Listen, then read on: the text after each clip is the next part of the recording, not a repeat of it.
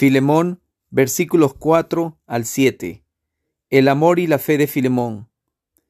Doy gracias a mi Dios, haciendo siempre memoria de ti en mis oraciones, porque oigo del amor y de la fe que tienes hacia el Señor Jesús, y para con todos los santos, para que la participación de tu fe sea eficaz en el conocimiento de todo el bien que está en vosotros por Cristo Jesús.